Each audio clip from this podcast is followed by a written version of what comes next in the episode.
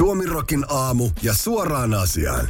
MTV Uutiset kertoo verkkosivullaan Yhdysvalloissa sattuneesta tapauksesta, jossa autovuokraamo on veloittanut asiakkailtaan hulppeita summia oletettavasti keksityillä perusteilla. Kanadalaisnaiselta veloitettiin nimittäin auton palautuksen yhteydessä lähes 6200 euroa, koska vuokraamon tietojen mukaan autolla oli ajettu 68 tunnin aikana 36 500 kilometriä, eli lähes maapallon ympäri. Nainen itse sanoo ajaneensa vuokraamallaan GMC Jukonilla noin 170 kilometriä. Nainen otti yhteyttä autovuokraamon, josta ei kuitenkaan juuri korvaa lotkautettu hänen asialleen, eikä hän saanut päiväkausiin edes vastausta. Avis autovuokraamo reagoi naisen ja North Shore Newsin mukaan vasta siinä vaiheessa, kun lehti pyysi yhtiöltä kommenttia tapaukseen liittyen. Suoraan asiaan. Suomerokin aamun matemaattisen osaston tekemien laskelmien mukaan väitetty kilometrimäärä ei todellakaan ole mahdollinen, sillä auton jatkuvan nopeuden olisi pitänyt olla noiden 68 tunnin aikana hieman päälle 536 kilometriä tunnissa. Siis jatkuvan nopeuden. Ja tällaiset nopeudethan eivät ole ajoneuvolle mahdollisia muulloin kuin perjantai-iltana kello 20.55, kun huomataan, että saunakaljat jäivät ostamatta. Muissa autouutisissa kerrottakoon, että norjalaiset Teslan omistajat eh, toteuttivat viime kuun lopulla uhkauksensa ryhtyä nälkälakkoon protestoidakseen autojensa puutteita ja vikoja. Protesti kesti 24 tuntia valkaen lauantaina 27. elokuuta kello 11 ja päättyen sunnuntai-aamuna. Kuljettajat muodostivat protestinsa aikana autoillaan sanan help eli apua. Sen jälkeen kun uutisia nälkälakosta alkoi näkyä sosiaalisessa mediassa, Teslan toimitusjohtaja Elon Musk reagoi siihen twiittaamalla. Hyvän ystävän neuvosta olen paastonut säännöllisesti ja tunnen oloni terveemmäksi. Vaikka se vaikuttaakin sattumalta, niin nälkälakkoon osallistuneet näkivät Maskin twiitin julmana pilkkana ja uskoivat sen viittaavan heidän toimintaansa. Suoraan asiaan. Suomirokin aamu haluaa todeta Elon Muskin olevan twiitinsä sisällön puolesta aivan oikeassa. Paastoamisellahan on terveydellisiä hyötyjä. Samalla haluamme todeta miehen olevan aivan täysi mulkero, jonka yrityksen ajoneuvoja ainakaan toivottavasti ei enää osteta pohjoisessa naapurissamme ainakaan samaan tahtiin kuin ennen. Lentoliikenteen turvallisuudesta vastaava EUn ilmailuviranomainen on julkaissut ensimmäisenä maailmassa kattavat säännöt koskemaan uutta sähköistä kaupunkilentoliikennettä. Kaupunkilentoliikenne tulee englanninkielisestä termistä Urban Air Mobility ja sillä tarkoitetaan uuden sähkölentoteknologian mahdollistamaa lentoliikennettä, jolla kuljetetaan tavaraa ja matkustajia matalissa lentokorkeuksissa kaupunkien sisällä ja niiden lähiympäristöissä. Kyse on siis niin sanotuista lentotakseista, jotka eivät ole edes mitään utopiaa, vaan teknologia niitä varten on jo olemassa. Lentotaksien käyttöönottovalmistelut ovat pitkällä. Euroopan ensimmäinen EV-TOL lentotakseja varten rakennettu kaupunkilentoasema avattiin jo Britannian Coventryssä tämän vuoden huhtikuussa. Suoraan asiaan, tämähän tästä vielä puuttui. Nykyäänkin taksilain uudistuksen myötä on muun muassa Helsingissä rautatieasemalla Villi Länsi ja käsirysyt käynnissä taksien kanssa, niin kohta sinne rakennetaan jo helikopterikenttä, jossa tapellaan siitä, että kenen ruosteisen kopterin kyytiin se asiakas tällä kertaa hyppää. Venäjän presidentti Vladimir Putin osallistui lauantaina etäyhteydellä Moskovaan rakennetun maailmanpyörän avajaisiin, kertoo uutistoimisto TASS. Suomessa asiasta kertoo muun muassa tekniikan maailma. Moskousaan maailmanpyörä on tekijöidensä mukaan 140 metriä korkea, mikä tekee siitä Euroopan korkeimman maailmanpyörän.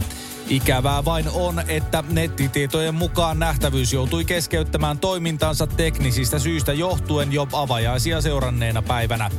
Viestipalvelu Telegramissa julkaistulla videolla maailmanpyörän työntekijä kertoo laitteen olevan pois käytöstä järjestelmän kalibroinnin takia. Maailmanpyörän sulkemista ei ole vahvistettu tosin minkään valtamedian toimesta, mutta toiminnan keskeytys on noussut Telegramin lisäksi esille muun muassa Redditissä ja tapahtuneesta kirjoittavat myös useat Venäjän tapahtumia seuraavat pienet nettisivustot. Suoraan asiaan, näinhän se on, että Venäjällä kaikki on suurta. Vähän niin kuin Jenkeissäkin. Sillä erolla toki, että vaikka kuinka on suurta ja hienoa, niin Venäjällä se ei vaan toimi. Vähän niin kuin venäläinen takapuolen suristin. Ei mahdu takapuoleen eikä myöskään surise. MTV Uutiset kertoo verkkosivullaan avaruusprojektista, jossa NASA testaa ensimmäistä kertaa ikinä maapallon puolustusta törmäämällä aluksella asteroidiin. NASA laukaisi viime vuoden marraskuussa avaruusaluksen matkalle kohti Didymos-asteroidia, jonka se saavuttaa pian. Törmäys tapahtuu 26. päivä syyskuuta. Silloin noin jääkaapin kokoinen alus törmää halkaisijaltaan noin 85-metriseen asteroidiin. The Double Asteroid Redirection Test eli DART nimellä kulkevan testin tarkoitus on selvittää, voiko asteroidin lentorataa muuttaa siihen kohdistuvalla törmäyksellä. NASA on valinnut kohteekseen asteroidin, joka on riittävän lähellä maapalloa törmäyshetkellä, jotta tapahtumasta saatu data saadaan lähetettyä takaisin maahan.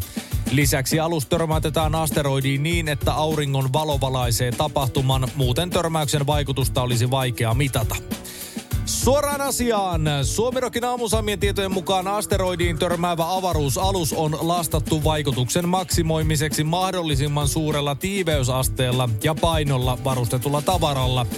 Hieman yllättäen tähän riitti se, että Twitteristä tulostettiin kaikki Donald Trumpia kannattavat tweetit paperille ja iskettiin ne nitojalla yhteen.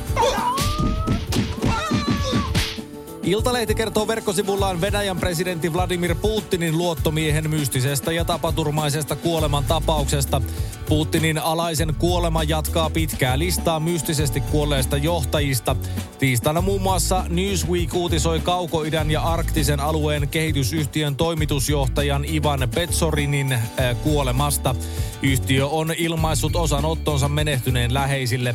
Petsorin kuoli edeltäjiensä tapaan epämääräisissä olosuhteissa. Hänen kerrotaan pudonneen vauhdilla ajaneesta veneestä Japanin merellä lähellä Ruski-saarta. Saari sijaitsee aivan Vladivostokin kaupungin edustalla. Venäläisen Komsomolska ja Pravdan mukaan Petsorin työskenteli Putinin alaisuudessa muun muassa Itä-Venäjän ilmailun uudistamisen parissa. Lisäksi hänen kerrotaan kehittäneen arktisen alueen resurssipuolta pakotteiden varjossa. Suoraan asiaan. Suomirokin aamu haluaa huomauttaa, että Putinin alaisen kuolema ei sinänsä ole minkäännäköinen yllätys. Yllättävää on se, että miten se kerrostalon kuudennen kerroksen ikkuna saatiin tuotua sinne veneelle. Venäläiset turistit ovat keksineet uuden keinon varmistaa, että Suomen tulli ei takavarikoi heiltä käteisiä euroja Venäjälle palattaessa Ukrainan sodan vuoksi säädettyjen pakotteiden nojalla. Pietarilainen Fontanka uutissivusto kertoo, että venäläiset ovat ryhtyneet piilottamaan euroseteleitään maastoon Suomen puolelle itärajan tuntumaan. Ajatuksena on jättää rahat odottamaan seuraavaa Suomen käyntiä. Fontanka siteeraa pietarilaista Jeli Zavetaa, joka kertoo käyneensä Suomessa viime sunnuntaina ja lukeneensa uutisia, joiden mukaan Suomen tulli saattaa takavarikoida venäläisten käyttämättä jääneet eurot rajalla paluumatkan aikana. Itärajalle on kaivettu rahoja maahan ennenkin, sillä aikanaan tätä samaa kikkaa käyttivät suomalaiset vodkaturistit Neuvostoliiton matkoillaan. Suoraan asiaan. Suomirokin aamun saamien tietojen mukaan rahan hautaaminen metsään juontaa itse asiassa juurensa venäläiseen uskomukseen, jonka mukaan raha kasvaa puussa. Se ainakin on varmaa, että tällä hetkellä Lappeenrannan metsissä rajan tuntumassa samoilee satoja paikallisia taskulampujen kanssa etsimässä rahan maastokätköjä. Sienet ja marjat sinne saa jäädä. Siellä on nimittäin puhdasta käteistä. Valko-Venäjän itsevaltaisesta presidentistä Aleksander Lukashenkasta on julkaistu video, jossa hän pilkkoo kirveellä polttopuita lähipiirinsä kuuluvan liikemiehen Sergei Teterinin kanssa. Asiasta twiittaa BBCn kuuntelukeskuksen toimittaja Francis Scar. Lukashenka puhuu videolla eurooppalaisten lämmittämisestä talven lähestyessä. Emme anna heidän jäätyä Euroopassa, autamme veljiämme, ehkä jonain päivänä he auttavat myös meitä, Lukashenka sanoo. Alexander Ryhoravic ajattelee jokaista Euroopassa ja ympäri maailman, sanoo puolestaan Teterin. Olemme Euroopan keskipiste, rehentelemme sillä, presidentti vastaa. Videon mahdollinen ivallisuus välittyy kuitenkin sen lopusta. Kuusta koivua Euroopalla ei ole varaa nirsoiluun, Lukashenka sanoo videolla. Suoraan asiaan. Lukashenka, vanha halon hakkaaja. Suomerokin aamu haluaa ystävällisesti kutsua valko presidentin viikonlopun mökkitalkoisiin. Siellä on nimittäin mottitolkulla polttopuuta halottavaksi. Saunotaan myös ja oluen saatan tarjota ehkä vähän vodkaa. Iltasanomat kertoo verkkosivullaan helsinkiläisestä taloyhtiöstä, joka on hakenut hallituksensa puheenjohtajan omaisuutta 104 000 euron edestä takavarikkoon. Taloyhtiön mielestä puheenjohtaja järjesti satoja aiheuttomia kokouksia ison talotekniikkaremontin aikana. Helsingissä sijaitsevassa taloyhtiössä tehtiin vuosina 2016-2020 laaja linjasaneeraus. Vuoden 2019 tilin päätöksessä väärinkäytökset lopulta paljastuivat. Sitten selvisi, että hallituksen puheenjohtajalle oli maksettu kilometrikorvauksia, kokouspalkkioita ja muita kuluja lähes 96 000 euron edestä tarpeettomasti. Taloremontin aikana puheenjohtaja laskutti kokouspalkkion 669 kokouksesta, joista ei ollut pöytäkirjaa tai muistiota tehty. Eniten kokouksia oli 2019, jolloin hän nosti palkkiot 314 kokouksesta taloyhtiön mukaan. Helsingin käräjäoikeuden ratkaisun mukaan oli mahdollista, että puheenjohtaja hävittäisi omaisuuttaan ja määräsi takavarikon taloyhtiön esittämälle summalle. Puheenjohtaja haki ratkaisuun valituslupaa Helsingin hovioikeudelta, joka keskiviikkoisella päätöksellään katsoi, ettei jatkokäsittelylupaa ole aihetta myöntää. Suoraan asiaan, siis 314 kokousta vuoden aikana. Sehän on lähes kokous per päivä yhdessä vuodessa. No mutta toisaalta kyllähän se on aina pikapalaverin paikka, kun remppaukot tulee kahvitavolla kyselemään, että minkälaista juhlamokkaa sitä olisi tarjolla. Venäjän ulkoministeriön tiedottaja Maria Zaharova sanoi lausunnossaan torstaina, että Britannian viranomaisten päätös olla kutsumatta Venäjää kuningatar Elisabeth toisen hautajaisiin on syvästi moraaliton. Asiasta kertoi uutistoimisto TASS. Suomessa asiasta uutisoi Iltalehti. Uskomme, että Britannian yritys hyödyntää miljoonia koskettanutta kansallista tragediaa rankaisuna meille surupäivinä on syvästi moraaliton, Zaharova lisäsi. Zaharova sanoi, että Venäjä lähettää siitä huolimatta sydämelliset osanottonsa brittiläisille heidän suuresta menetyksestään. Venäjän ulkoministeriön tiedottajan mukaan Britannia kertoi kutsumatta jättämisen syyksi erityisen sotilasoperaation Ukrainassa, eli siis Venäjän hyökkäyssodan. Suoraan asiaan. Miettikää, että oli sitten niin syvästi maineeltanne ryvettynyt kaveri, että kun joku merkittävä jäsen teidän kuplasta menehtyy, niin teitä ei kutsuttaisi edes hänen hautajaisiinsa. Siinä tilanteessa Venäjä nyt on. Jokohan kohta vietetään tämän valtion hautajaisia. Suomi rokin aamuja keskelle köljä.